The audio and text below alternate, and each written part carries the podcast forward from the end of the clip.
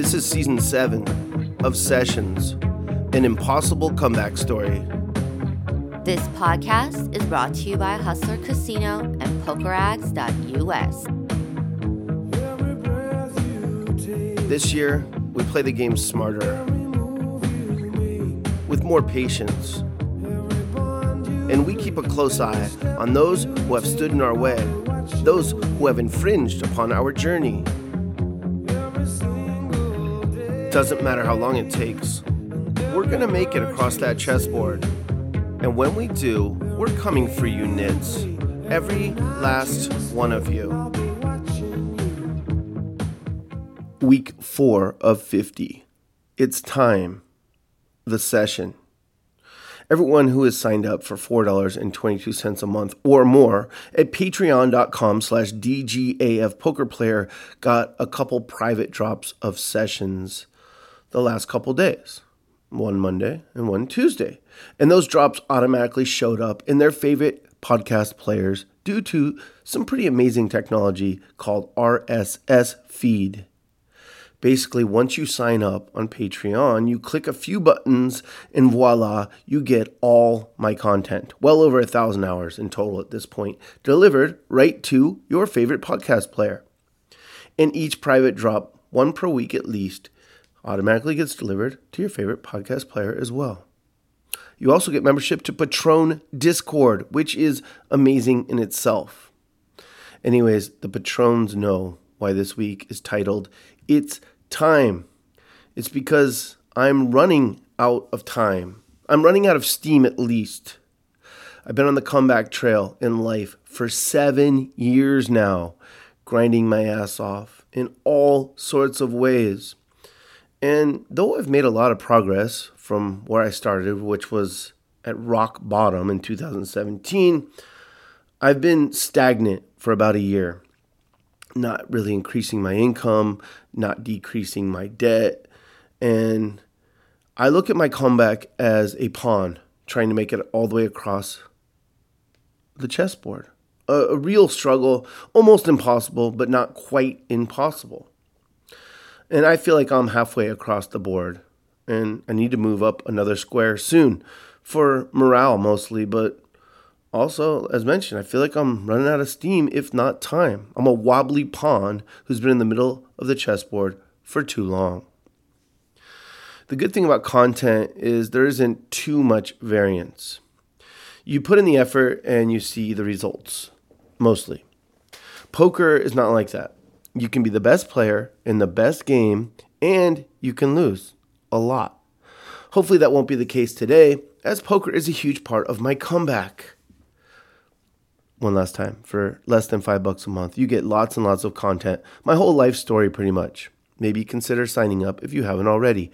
Patreon.com/DGAFPokerPlayer. Super easy, super cheap. Okay, let's meet the cast of Max Payne Monday, January 29th, 2024. Seat 1 is Crazy Drew. This guy loves to sit in the one seat, and he is a sunrunner in all ways. And he's a great guy. Seat 2 is your protagonist, DGAF, also known as Dragon Man. Seat 3 is Lulu, someone that Raver got on the show, and I booked her for 2 Mondays, last Monday and this Monday. And last Monday, she gave no action and didn't talk, and I said she's going to have to, turn it around if she wants to keep playing, and you will see that she turns it around quite a bit. So Raver coached her up, and she adjusted. And that's good. I think you will see her again. Let me check my sound levels. My sound guy is actually in jail right now. Okay, it sounds a little bit loud, but it looks like it's okay. And that's no big deal. He's in and out of jail all the time. In the 4th seat is DK. He's usually in the 5 seat, but he's at wit's end. And he says with how much he's been losing, I just made the executive decision to move him to the 4 to change up his luck. And it's not really, you don't really change your seat for luck. You change your seat for how you feel at the table. Because if you feel unlucky, you're fucked. And you can't play good, you're readable, all that. And more on that to come. Seat 5 is Craig. There was a promotion at Hustler. At 3 p.m., they drew one table, one seat, and whoever got drawn got a $5K stake from the Hustler to play on the show. And that's Craig. He plays 2-3, no limit, and he seems like a cool guy. Seat 6 is Shrimp. He's a late fill-in. Nate Hill couldn't make it. So Shrimp has been on the show plenty of times. He's action. He gets under my skin sometimes. But, you know, the more I play with him, the more I respect his action and the less it bothers me. His needles and, you know, challenging me to heads up and not playing and all that. Seat 7 is Yennefer. Her boyfriend wanted to surprise her a while back by putting her on the show. So they were at the Hustler, and he told her just a few minutes before the show, and she was like, oh, man, I'm not dressed right. I'm not ready, but whatever. She played, and she was nice, and she got felted. Well, she's ready to play. She is dressed very nice on this day, and I appreciate that as the game builder. Seat 8 is Nick Vertucci, co-owner of the show. He plays Mondays, Tuesdays, and Thursdays. Seat 9 is Eddie T., someone I play with on my other show, DGAF's Live Poker Show, at the Lucky Lady currently. This guy's great. He's a great dude. He's action. He's funny. He's everything you want in a stream player. And I worked a bunch before I went into play, which I don't know if it's good or bad. When I say worked a bunch, I recorded a bunch. And every time I record, it's like therapy for me. So I feel like it's good, but it's also, if you leave a therapy session, you're kind of wiped out. And another thing to note is that I played the night before. I usually don't play poker on Sunday night, but I played kind of a shorthanded 5-5-10 game at the Hustler with Sandor, Sandman, Hannah Scorsese, if you don't know who that is. She's a legendary director in Los Angeles. She's the director of DGAF's Live Poker Show, Charlie Wilmoth, and Peter the Wreck. And my reads were really good Sunday night. But then again, I was playing against people that almost always have a reason for what they're doing, which makes it easier to read than when people are just clicking buttons, isn't it? All right, let's get to the action. I limp ace deuce offsuit. This is a stream play.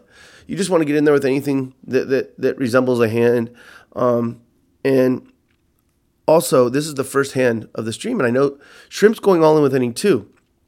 So I guess the best spot to be is to his direct right for this. But I limp, and I know his all-in's coming. And if Crazy Drew folds, I'm calling with the ace 2, but Crazy Drew calls, and I think he has a better ace, so I just fold, and he did have a better ace, and he won the early Shrimp all in. Okay. So then I get King 3 suited, I limp, and Shrimp raise is huge to like 340 or something, and we're just playing 10-20 at this juncture. I fold, he shows 8-4 offsuit. Okay. And then I have ace deuce suited, and I have to fold correctly to a big ace. And then Lulu opens 10x. This game is insane.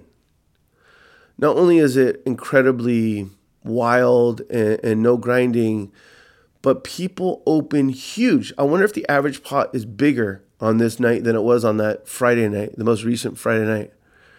If you throw out like some of their huge pots, our average pot is big. People open huge and they don't fold. And yeah, so Crazy Drew 3-bets now. And so you don't always get a 3-bet in front of you in this game. But on this night, that's how it started. I have to fold ace-10 offsuit correctly. So I'm just like, I can't get in there.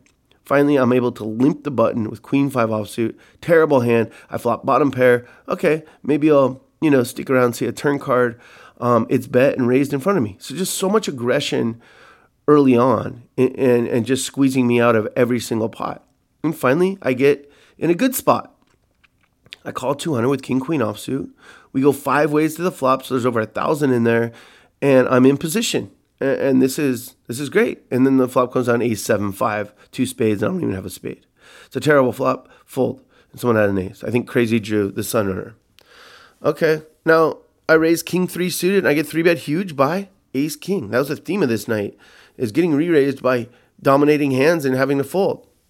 And bomb pot, nothing. Then I limp fold some trash. You know, I just gotta, you know, they're squeezing me out. I like to at least see a flop with my trash, but not on this night. Now Lulu raises to 9x, so she just opens to 180. And the 40 does go on after a bit. Maybe it was already on, so maybe it was just 4.5x. Still a massive open. DK calls, and I call with 10-7 of hearts, a very playable hand. The flop comes 9-8-2, two spades and a heart. I check. Lulu, the preflop raiser, checks, and Danny overbets 800, and I don't know how much we have, maybe 3K effective. And this isn't a pretty automatic all-in, I think. Another option is to call. If Danny had just bet normal, I think I just call, but since he overbet, I think he's going to have some like crazy bluffs in there and that he'll fold to my jam. Turns out he just had a slow played overpair. He had queens. So I had equity, maybe 40%. And then I actually picked up a heart on the turn and I bricked out. Okay, there goes my first buy-in. Kind of a frustrating start. I go on stage with 20K on Mondays, and it's usually, you know, in theory, it's 5 4K bullets, but after the first 3 bullets, you just put the rest on. And you know, you prefer to not go to rebuy corner at all. But this one's just like you get in, you get squeezed out, you get whittled down a little bit, and then you flop well. You have an overcard, an open-ender, a backdoor flush draw. And Danny on 9-8 deuce, to, you know, he's capped at one pair. He's at the top of his range. He could have bluffs. He could have hands he could fold. I could also get there. And I didn't. Okay. So the pace of this game is very slow. Very fucking slow. And it's tilting me. And I'm wound tight. I already mentioned that I've pretty much worked every day for 7 years. That's going to make you very grizzled, very crispy, salty, whatever you want to call it. And you can see it on my face. I think that's just going to be the story for a while until I do, you know, run hot or something big happens outside of poker playing. I don't know. So I get back with my new 4K and, you know, I lose a little just trying to get in there and not getting in there. And then Shrimp raises a huge fucking raise and someone had called. So I have ace queen. I'm going to 3-bet here to 1100. I only have like less than 4K to start the hand, but it seems like mandatory 3-bet. And, you know, in 10-20-40, if they're opening to 120 and someone calls, well, now you can go to like 600, but they're opening to 240, so 1100. And now Lulu calls the 1100 cold, and I have ace queen, and Danny goes all in. DK goes all in, and I don't like it. I really feel like he has ace king, and so I'm a 3-1 dog.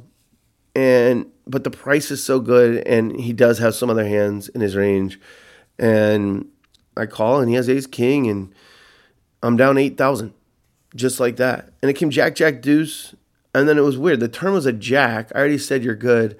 The turn was a jack, and someone was like, "Oh, that's Billy." Like, what? I didn't understand that. It was just, you know, an annoying start to this game for sure. I'm down 8K with quickness.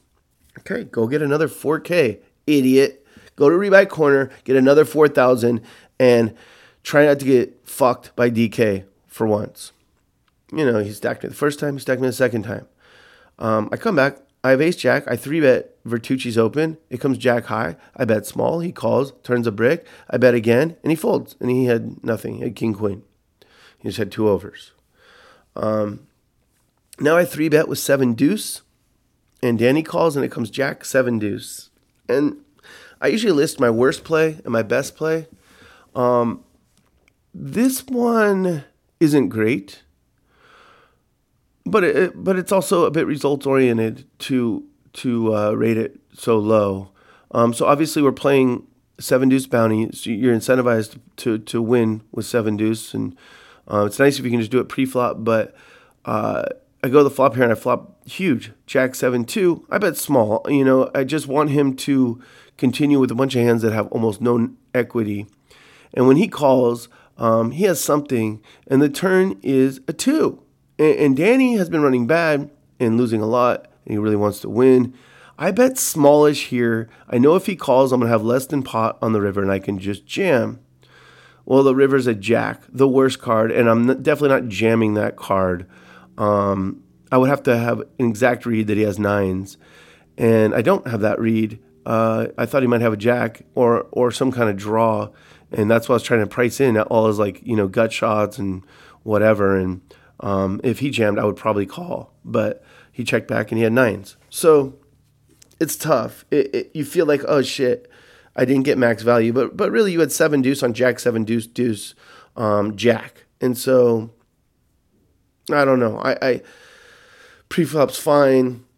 Betting small on the flop is fine and good. The turn, I think, just should just be a little bigger. I think I should just target a jack. But really, I was setting up a less than pot size jam on the river anyway. So really, I kind of just got fucked by the river card. But it's nice to make the best hand. You can't complain when you make the best hand.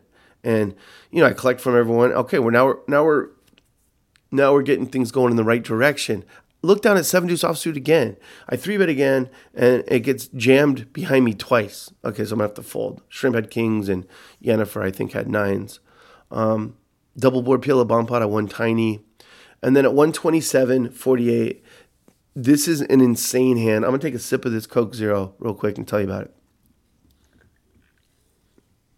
it. I limp dark, something I do in early position under the gun. Just I'm going to get in there, and, you know, it creates all these unique spots that you wouldn't never have if you looked at your cards. So sometimes you can, you know, you're going to limp fold a good amount, you're going to limp call a ton, and you're going to re-raise a good amount as well. So it's 127.48. That means the show's about an hour old because there's a 30-minute countdown. And, you know, I'm stuck, and you know, my third buy-in, and Lulu raises to 220. Okay. And now Craig calls. Lulu's just been, you know, so this is a 5.5x open. Love it. And Craig calls, and alarm bells go off throughout the Hustler. I believe this is his first VPIP an hour in. And Eddie calls. So when Craig calls, the alarms are going off at the Hustler. Everyone knows he has a good hand. And then Eddie calls behind, and I look down at ace-10 offsuit. This is a call. It's not a fold, and it's certainly not a 3-bet, considering the guy played his first hand of the night, the guy that's being staked for 5K. The flop comes nice. It comes 10, 6, 5 of 2 diamonds. It's nice, but I don't want to give free cards. So after Eddie checks, I bet 450 into, you know, what was it? Maybe I bet about half pot. 10, 6, 5, 2 diamonds. Lulu with Craig playing his first hand of the night behind, and Eddie behind, quickly raises to 1,200. Quickly and calmly raises to 1,200. They fold, and it's back on me. This should always be an overpair. Always. But I didn't know Lulu had this gear, and it's the insanity gear. You just can't. She had ace 5 offsuit. I folded. She had bottom pair. It's insane. With Craig behind and another player behind and me who doesn't like to fold, you're just raising bottom pair. It's insanity. I didn't know she had insanity. I knew she was trying to open up her game, but this is straight insanity. And it didn't seem like a flush draw at all. So if you can rule out flush draw, you just have to fold here. And historically, you know, all the hours I played Nolan Hold'em, it's just an overpair. When someone, you lead and they raise with all these players behind, it's just, but she had bottom pair. And everyone's, you know, I saw in the chat when I was reviewing, oh, what? You fold, you donkey, this and that. Like, I mean, like, try not to be so results-oriented. Like, now knowing that she's a lunatic, sure, I'm not going to be folding. I'll be playing differently in this spot. I didn't know that. You just play with the information you have, and you go with trends and all that. And a raise there is just an overpair a ton. But she had bottom pair. I don't know what the fuck she's doing. And it's really hard to read when people... That's a stone button click. And that's good. It's good. Like, you want to play in those games. It's impossible to read. So, just kind of a weird fucking night so far. We're just an hour in, and I'm on my third buy-in, and I just got bluffed off a strong hand, but I made, you know, a fold that is good against general population, and I've been stacked by DK twice, and I've been squeezed out of a ton of pots, and here comes another one. I've ace-4 offsuit. It comes 5-4-3, and Nick Vertucci bets, and I'm going to call. I have a pair and a gutter, but he was out of turn, so he pulls it back, and now Danny overbets. What the fuck? And now Nick folds, and it's on me, and my first thought is Danny has 7 deuce, but when you're losing, you're on a downswing, you're on your third buy-in, you're not going to be a hero there with middle pair and a bad gutter. So I folded, and he had 7 deuce, and you know, I was tilted. I was tilted pretty much all night. I do tilt quite a bit. I'm not proud of it. It is just the story of my life. I never used to when I had money and had an easy life. But I do now because, you know, I'm so desperate to get across that fucking chessboard. And also there's, you know, I'm not going to say what, but there's some stuff below the surface that really grates on me at that place. And I'm not going to say what it is, but I just want to add some context to my tilt. At 141.10, I make my best play. Okay. Crazy Drew opens to 200. This game, I mean, these guys are opening 5x and greater just all the time. I have ace king. I 3-bet to 600. I could 3-bet smaller, but like, fuck it, you know, just fuck it. I 3-bet to 600, and Lulu calls cold, and Drew folds. Okay, so there's 1490 in the middle. I have ace king. Now on the re-raiser with ace king. 1490. The flop comes, you know, great for my hand. 10-7 deuce rainbow. Not great, but actually not terrible either. I didn't think she had a pocket pair pre. She could have a 10, and you know, maybe she has a 10. I don't know. I bet a third of the pot. I kind of play like a standard hand here. I 3-bet to 3x. You could go bigger, but not when the guy's opening to 5x. And then I bet a third of the pot in a heads-up spot with ace king on 10-7 deuce. Just protect my equity and so on. She calls after talking and saying, I can't beat 7 deuce. Well, of course you can't. That's bottom two pair. I think she's pretty weak here. She calls. There's 2490 in the middle. The turn is a 7. Pairs the middle card. I check. This is a pure fucking check. And she jams almost exactly pot. 2420. So I'm getting 2-1 on a call. Obviously, I lose to any pair. And you know, if she has a 7, I'm drawing dead. But why would she jam a 7? I don't know. I just decided, like, when she was talking on the flop, she was so weak. She didn't just turn trips and jam. She's not that level of a player. She's above that level. And I called. And she had ace 6. So there's 7330 in the middle. And I'm 90% to win it. 90. With ace high. So this is the life of a lag. People just go crazy against you. The river is a 10 and we chop. No, fuck that. You know, let me win one. You know, these dealers make a lot of money. God bless their souls. But you know that you gotta win most of your 90-10s. And chopping isn't as bad as losing. It could have been a 6 on the river, but yeah, rough. I bet what I thought was a good flop to bet. It was a limp pot. It came, I think, ace, jack, 7, and I figured no one has top 2. And these are situations where I like to just barrel off, and people eventually fold their ace x. Well, Craig raised, so that's an immediate fold, and he had aces up. It's time for me to take a break. I know 20K seems like a lot, but it's not for how volatile this game is. And, you know, I'm down half of that. Or, you know, close to it. Maybe just down still 8K. I need to take a break. I'm irritable. They're playing way too slowly. The production's super slow on this night, which means we have to pause all the time. And when you're irritable, you shouldn't be at the poker table. When you're playing on stream, you should probably finish the stream, but you can take breaks. And I'm just going to go upstairs to the Hustler and have a beer and, you know, just kind of try and calm down and reset mentally.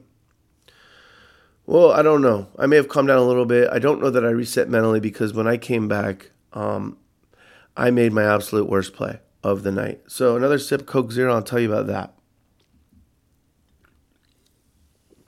214.05.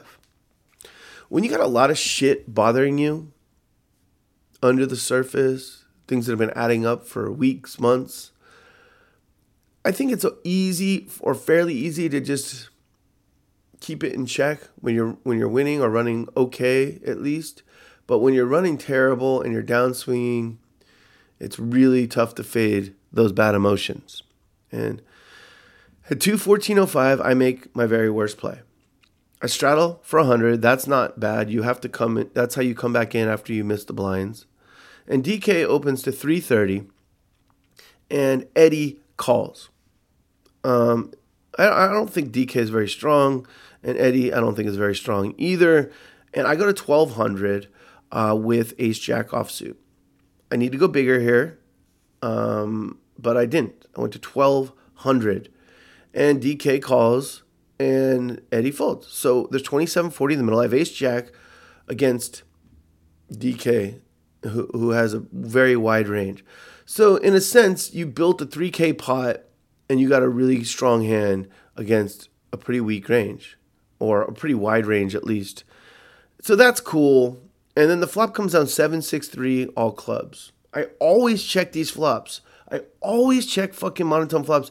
But something we do when we're downswing is we try and reinvent the wheel. Well, I gotta get value here. I gotta bet small and then jam the turn. And so I bet a third of the pot, $910, almost exactly a third. And DK calls 7-6-3 all clubs. And I have ace of clubs, jack of X. The turn is the worst card for me to jam on. It is a 7. It makes no sense. You're the guy who squeezed pre-flop, and it came 7-6-3. You're not jamming the 7. You could have 7 deuce, but It's a bad fucking card. It's a card you have to check on. And I did. And then the river is a red queen. And I just kind of was, admittedly, I was feeling sorry for myself. I have ace, jack. Let me just fucking have one easy hand. Let me turn an ace or a jack or a club giving me the nuts, or better yet, don't put the worst card in the deck out there. Put any card on the turn that isn't a 7, and I can jam. But it was a fucking 7 and then a queen. And DK bet, and I didn't really think it through. I was feeling sorry for myself. I gave up. I just had called correctly with an all-in with ace high and got fucked. And all this stuff adds up. And he bluffed. He had 10-9 offsuit. So he's in there with a bad hand pre. He has terrible equity. He needs it to run out like that, and also needs for me to give up. What's bad? Pre-flop's too small. The flop is a fucking check, and then I play the hand accordingly. And I tried to reinvent the wheel. We do that. This isn't working. Well, it's not your game that works, that wins over time. It's not going to work when you're running bad, but that doesn't mean you need to adjust it and start betting on flops you never bet on. It felt terrible, and of course the chat saying, what a weak fold, this and that. What hands does he have that I beat? I have the ace of clubs. He didn't, what the fuck? It's tough. It'd be nice to just not have the 7 come or hit my fucking hand, something, but also I gave up on it, and I played it shitty, no doubt. But folding the river is the least bad thing I did there. And then I raised with ace-8, squeezed with ace-8. I get called by 2 players, Lulu and Craig, and it comes queen-jack-10. That's a double gutter, isn't it? Well, Lulu bets in front of me and Craig jams. So I got to just fold. Lulu had queen 10 and Craig had 9-8. And so there are many ways to run good and bad, almost infinite ways to run good and bad. This is running bad. You have ace-8 against queen 10 and 9-8. It could just come like deuce, deuce, 6 and you win. Well, you flop a double gutter, you don't even get to see it. Okay. And then I just folded and Craig doubled.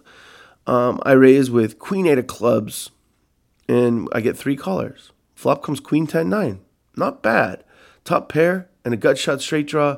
I go ahead and bet it and I get two calls. There's 2360 in there. I'm up against ace king Craig and king 9 Danny.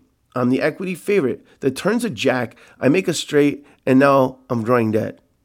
And I fold. But it's frustrating. This is what running bad looks like. And then here's more of it. I 3-bet ace queen of spades. It's a good hand. And DK cold calls. And Drew, the who raised the 200, calls the 400 more. Comes 10xx with a spade. Okay, I'm going to bet a third pot. And on a spade, or I'm gonna keep going. Or maybe I just win it there. Maybe I take free card, whatever. Well, DK calls and Drew check raises. And so I fold it. And Drew had pocket tens. He flopped top set. It's pretty good. And he got max value against king queen offsuit for some reason. And just running into it. And then I'm on the right side of something. I have king jack.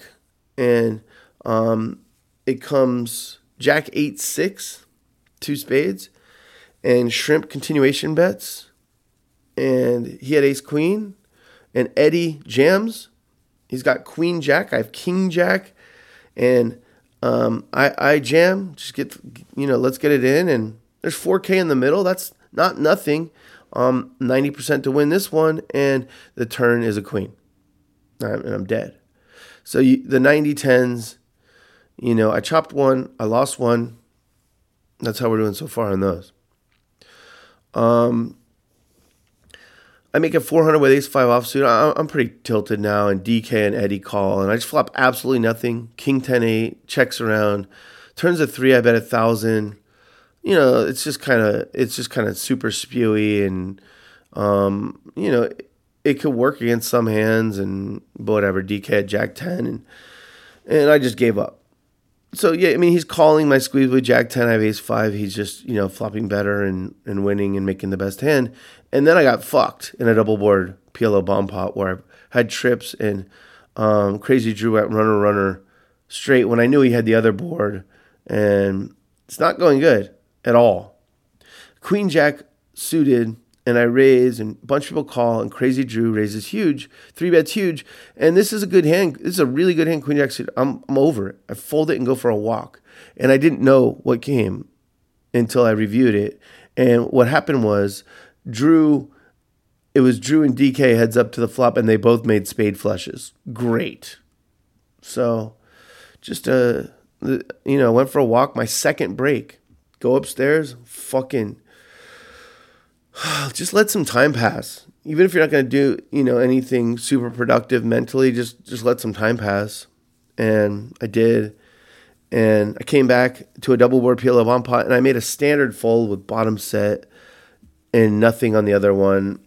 And I would have gotten half. And so, when you're running bad, it just goes in so many different... It comes at you in so many different ways. When you make a good fold, you would have won... you get bluffed by people who hardly bluff. You look down at queen 4 offsuit every time. I saw Christian Soto in the chat trolling me. Good for him. And, it's not easy to play poker. And it's no one's fault but myself. But in my situation, and I do drink and play a bunch of hands. But it wouldn't be right if I didn't. It doesn't mean I'm going to not, play a 90-10 and chop and then a 90-10 and lose. None of that other shit. What is going on here? Okay. So Tommy Unold FaceTiming me We'll call him back after this. Again, my sound guy normally would have my alerts muted, but he's in jail. And I can't say what he went in for, but I can. It was an indecent exposure. And you know, he kind of likes it in there. So anyways, sorry about that. I got my first pocket pair at 3:44. So over 3 hours in the show, I got dealt pocket sixes. So, you know, you see people getting dealt kings and queens and aces. And, well, I got sixes. Great. It came king, nine, deuce, and I bet. I thought I was up against ace, queen, and I was. And, I just got one street of value, but that was nice. And then I flopped second pair, and I won a tiny pot. And then I stole 1,080 with 10% three-ways. Just picked up on them being weak. That's a way of running good. Who cares if you can't make a fucking hand to save your life? If they can't make a hand, which people don't make hands every time, well, I get to win. The lag gets to win those pots. And I won $1,000 for nothing. And then, just card dead and finally raise king seven offsuit and get three bet, and you're up against ace queen suited, just fold. And then interesting hand here against Craig. I thought, Craig is up heaps now. He's just sun run. And I open, and he three bets casually on the button, and I have ace five offsuit. And I knew it wasn't like, aces or kings, just casual. And so I four bet to 1,700, and he called. And I don't know what the fuck he has, because I didn't think he loved his hand that much. And it comes 9-8-4. I have ace five, and I just check, and he bets 2,500, and I fold. He had ace king, and he was just flatting with ace king earlier, and he three bet here and just called the four bet, and he's bluffing on 9-8-4. It's he could easily just check back that flop, and then I lead the turn and win. But I don't know, it's just weird. I have jack 10. I fold to a 4-bet, jack 10 offsuit. I think that's pretty fucking standard. I'm up against 9s and 7-deuce offsuit. And it comes king 4-4, ace 10. So I would have rivered fucking third pair on king 4-4, ace 10. And I would have beat 9s and 7-deuce. And they're doom-zooming me. Like, oh my God, this guy folded fucking jack 10 offsuit to a 3-bet and a jam. And look, he would have made a 10 on king 4-4, ace 10. Like I'm tilted that like I would have made a fucking third pair. No, I'm tilted about everything else. Fucking give me a break with that shit. I don't know. I call something, get squeezed out. I'm looking out the window. I know I shouldn't be on stage. I'm not having fun at all. Irritable. It's the story. I'm telling you that it's what's going on. I'm gonna get the fuck out of there. Well, I need to find a replacement. And part of the problem is these guys that come to play with me, even if I'm tilted or whatever, they don't want me to bring in someone else who's fresh. And so I'm just kind of looking out. If there's a unicorn out there, they'll take it. But I don't see any unicorns, so I just got to keep playing. Raise with ace six of hearts, get two calls. It comes jack 10-10, and Shrimp leads, and Crazy Drew calls. Just got to fold. 7-5 suited, it comes jack 8-8. Fold.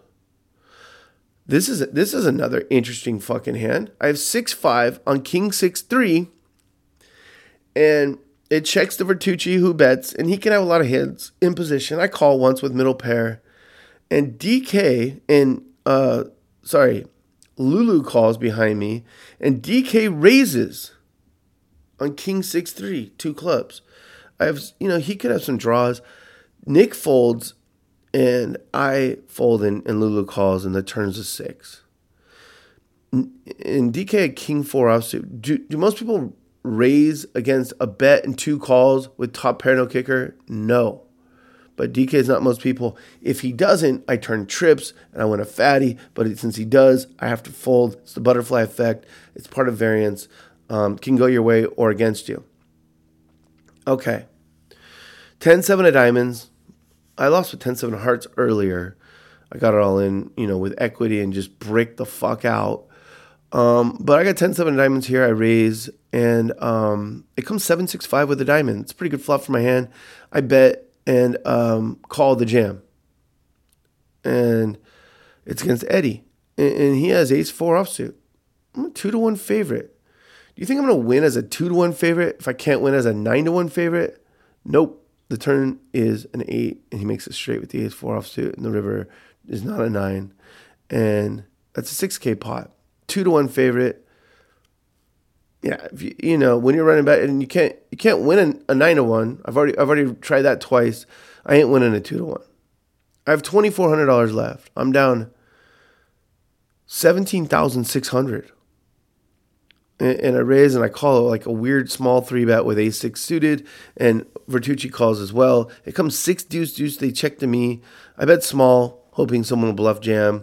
And you know, obviously I'm not folding for $1,200, and or just getting someone to jam with ace high, and they both fold. Okay, so now I have, you know, like $3,600, and I get ace king, and shrimp is a short stack, and I 4-bet him tiny with ace king, and he has ace queen. He goes all in. I win $1,400 there. Okay, now I have $5K. I'm only down $15K. I should have written my mom at this point. That's such an achievement to only be down $15K in the, you know, the best game going. I make second pair. Or no, I don't make second pair. I get dealt my second pocket pair at 4:55. So remember, so we're 4.5 hours in the show. Remember, I got pocket sixes once. That was amazing. It came king, nine, deuce. Well, I have pocket eights. It comes king, nine, deuce. Check. The turn's an 8. A turn is set, but I'm up against sixes. I bet. Danny calls. There's 2 clubs out there. The river's the queen of clubs. So everything gets there. I bet tiny, and he folds his sixes. It's nice, the turn is set. It didn't matter. I was ahead. It's like, even when you run good, it ain't worth shit. 9-4 suited. I flopped top pair. I won just tiny pot. Then I get king jack offsuit, and I just squeeze. I win $440. Someone folded a small pair. Other people folded God knows what. Just manufacture $440. I need that shit. I raise queen nine offsuit. I have to fold. Someone 3-bets with ace king. Okay. I raise with ace deuce. I have to fold. Someone 3-bets with ace king. I get king eight suited. I raise, and no one re-raises. Oh my God. 4 ways to the flop. I flop fucking nothing. So what? And then I call Eddie's 3-bet with 9-7 offsuit because he deserves it. He's action, and it comes 9-5-4 with 2 spades. And he says, Billy, what should I do with my hand? I said, I don't know. Do you have ace king? I thought he had ace king. He had ace king. He bet $1,300. Wow, that's okay. I called. He was suited. He had a flush draw. The turn is a brick, and now he jams, and I call. And it's not, you know, it's not a huge pot, maybe 6,000-7,000. And I'm a 2-1 favorite again. And I think the dealer forgot to burnt because I held. I held as a 2-1 favorite, and confetti fell down from above. Yep. Those alarm bells that were going off when Craig played his first hand an hour in, and then Lulu proceeded to make the most insane raise of all time on the flop. Those alarm bells went off for me holding as a 2-1 favorite. And I know I sound like every poker player that complains about running bad. And yeah, it's just the human fucking mind can't handle running bad, even if it can handle running good, but it can't handle running bad. And I 3-bet ace queen and take it. And then I have ace queen and raise, and Lulu calls. It comes king 7. I dark bet. She calls. It turns a 7. I dark bet again. She calls. No rivers an X. And I check, and she bets. I'm paying it off here, blind versus blind. She had queen 7. Okay, so what? I was dominating her. She made a boat. Good for her. I knew she didn't have a king. It's pretty standard. I made 2 pair, but Danny had nothing. I raised with king queen. It's a good hand. I had to fold because someone 3-bet, and guess what they had? Ace king. Okay, whatever. Just stop raising. I get in there with jack deuce suited. It's a multi-way limper, and it comes 10-8. I don't know, 3-1 club. I have jack deuce of clubs. Checks to Yennefer, who's now deep. I think she got a courtesy double up. She bets 100. Okay, this is just a spot where I'm going to attack. And I go to 1,100. It's obvious that I'm trying to steal, but still it's no fun to be over there with one pair. And I'm going to jam if I pick up equity on the turn or if I pick up a good scare card. Well, I pick up the 9 of clubs. Well, now I'm just like that. I'm open-ended with a flush draw and a live over to the top card out there. And I jammed 5,000 into 2,400, and she folded queen 10. So I profited nice there. I won, $1,500 for nothing. And I have king jack suited, king jack of diamonds. I raise, get a couple calls. I flop. It comes ace, king, queen, and I just check call Danny twice, and I check fold the river. He had ace 10. And then this is a pretty good play at 5:23. Show's almost over. I have momentum. The monkey is off my back. The monkey that's always on my back is outside having a cigarette. And I'm dragging pots, and it's also the game's a little more shorthanded, and I do better in those situations. I raise with ace 10, Danny calls, and Craig calls, and it comes king 6-5, 2 clubs. I check, Danny checks, and Craig bets. And I have the ace of clubs, I believe. I call, Danny folds. The turn's a queen. I check, he checks. And the river's a deuce. I check, and he bets, and it doesn't make any sense to me. It seems like a bluff. The guy that's, on a stake that plays 2-3, that won all the money, is he finally bluffing? I think he is, and he was. I called with ace high, and he had 8-7, and that's what I thought he had. And then I manufactured another pot. I just floated with air, took it away on the turn. And then I'm up to like 15, almost, I have 16,000 in front of me. Holy shit.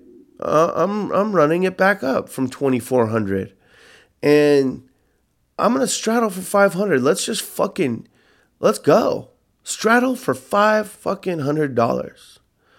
And before I can look at my cards, DK raises to 1,000, and Shrimp goes all in for 1,500 and change. I look down at Cowboys, my third pocket pair, the second best starting hand. DK had 10K to start the hand. That's 20 big blinds. I go to 3K, and he jams. I call. He has aces. And Shrimp has king, queen suited. So it's one of my outs. Shrimp wins the main pot by making a flush. Danny flopped top set. I was dead. I lose the 20K pot. Kings to aces after straddling for 500. That's not running hot. That whole session is not. I played 60% of hands. I guess I was gone a lot, but I still had 60% VPIP. I lost 14,400. Yeah, I was tilted about how I ran, but also how slow the game was going. And then, as mentioned, other stuff that grates on me that I try and put in a container, if you will, or. I try and just be above it, but when I run bad, it comes out. And, it sucks being broke. You know what sucks worse than being broke? Being broke for 7 years. And, I won 15K last session, lose 14.4 here, but I'm in the midst of like a 100K downswing. It's all normal for these stakes and the way I play. And I play this style because this is a social style to play. It's a way to play if you're better than your opponents. Well, give them a chance by playing a bunch of hands and drinking beers and shit. But I'm still a favorite, but not if I get it in 90-10 twice, I chop once and lose the other. I get it in as a 2-1 favorite twice, I lose one, win the other. And then when I straddle for 500 and, turn it into 20 big blinds effective, I get kings. And I'm up against aces. I'm fucked. And I was not happy at all. But, it's okay. Let's check my 2024 goals. Just like last year, I have numbers as goals. This time it's 60, 120, 240, right? 60, 120, 240. I want to win 60% of my sessions on stage because there are 2 corporations that back me. One of them just has a piece of my action all the time, and the other one just has a piece of my action when I play on stream. Well, I guess they both do, But anyways, it doesn't matter the details of that. It's for certain people that are signed up at Patreon at a nice tier. They get to have a piece of me with no markup. And I'm a big favorite, but, you know, I've only won 3 out of 6 sessions this year. That's 50%. The goal is 60%. It's not super lofty, but I just want to make sure I'm focused on winning when I'm on stage for the Patrons and for my comeback. 120 is the second number. I want to have 120K debt by the end of the year. It was well over $250,000 7 years ago. It stayed that way until 2022, and it got down to like a little over 100K, and then 2023 was not a great year. It went back up to 192.275, and that's where it is now. So I have to shave off $73,000. And I can do, if I go on a heater, I could get rid of all this debt, but I'm trying to set goals that are attainable. And this is the opposite of a heater. When you're always having to make fucking hero calls with ace high to win pots, or, you know, it's never easy. It's never the coolers that everyone else is having. And that's running bad. And so my debt's still hefty. And then the third one is a weight goal. I weighed my most ever going into 2023. The end of that year sucked. That Jack 4 shit really fucked me up. People throwing me under the bus, and, you know, people that I considered friends doing it, and just all the hate and my name being associated with cheaters, scumbag, scam. I'm the opposite of that shit. I try to not be self-destructive, which means at my best I'm selfless, and I wouldn't cheat anyone out of shit. But that fucked me up. And in all ways, couldn't sleep, eating habits, everything. And I went into 2023 at my heaviest ever. And then again into 2024, my heaviest ever. And I want to get down to 240 pounds. I weighed myself before this, 257.2. So actually a couple pounds lower than last week. I guess that's a positive. And as always, this podcast just tells the story as I see it, through my fucking Ray-Bans.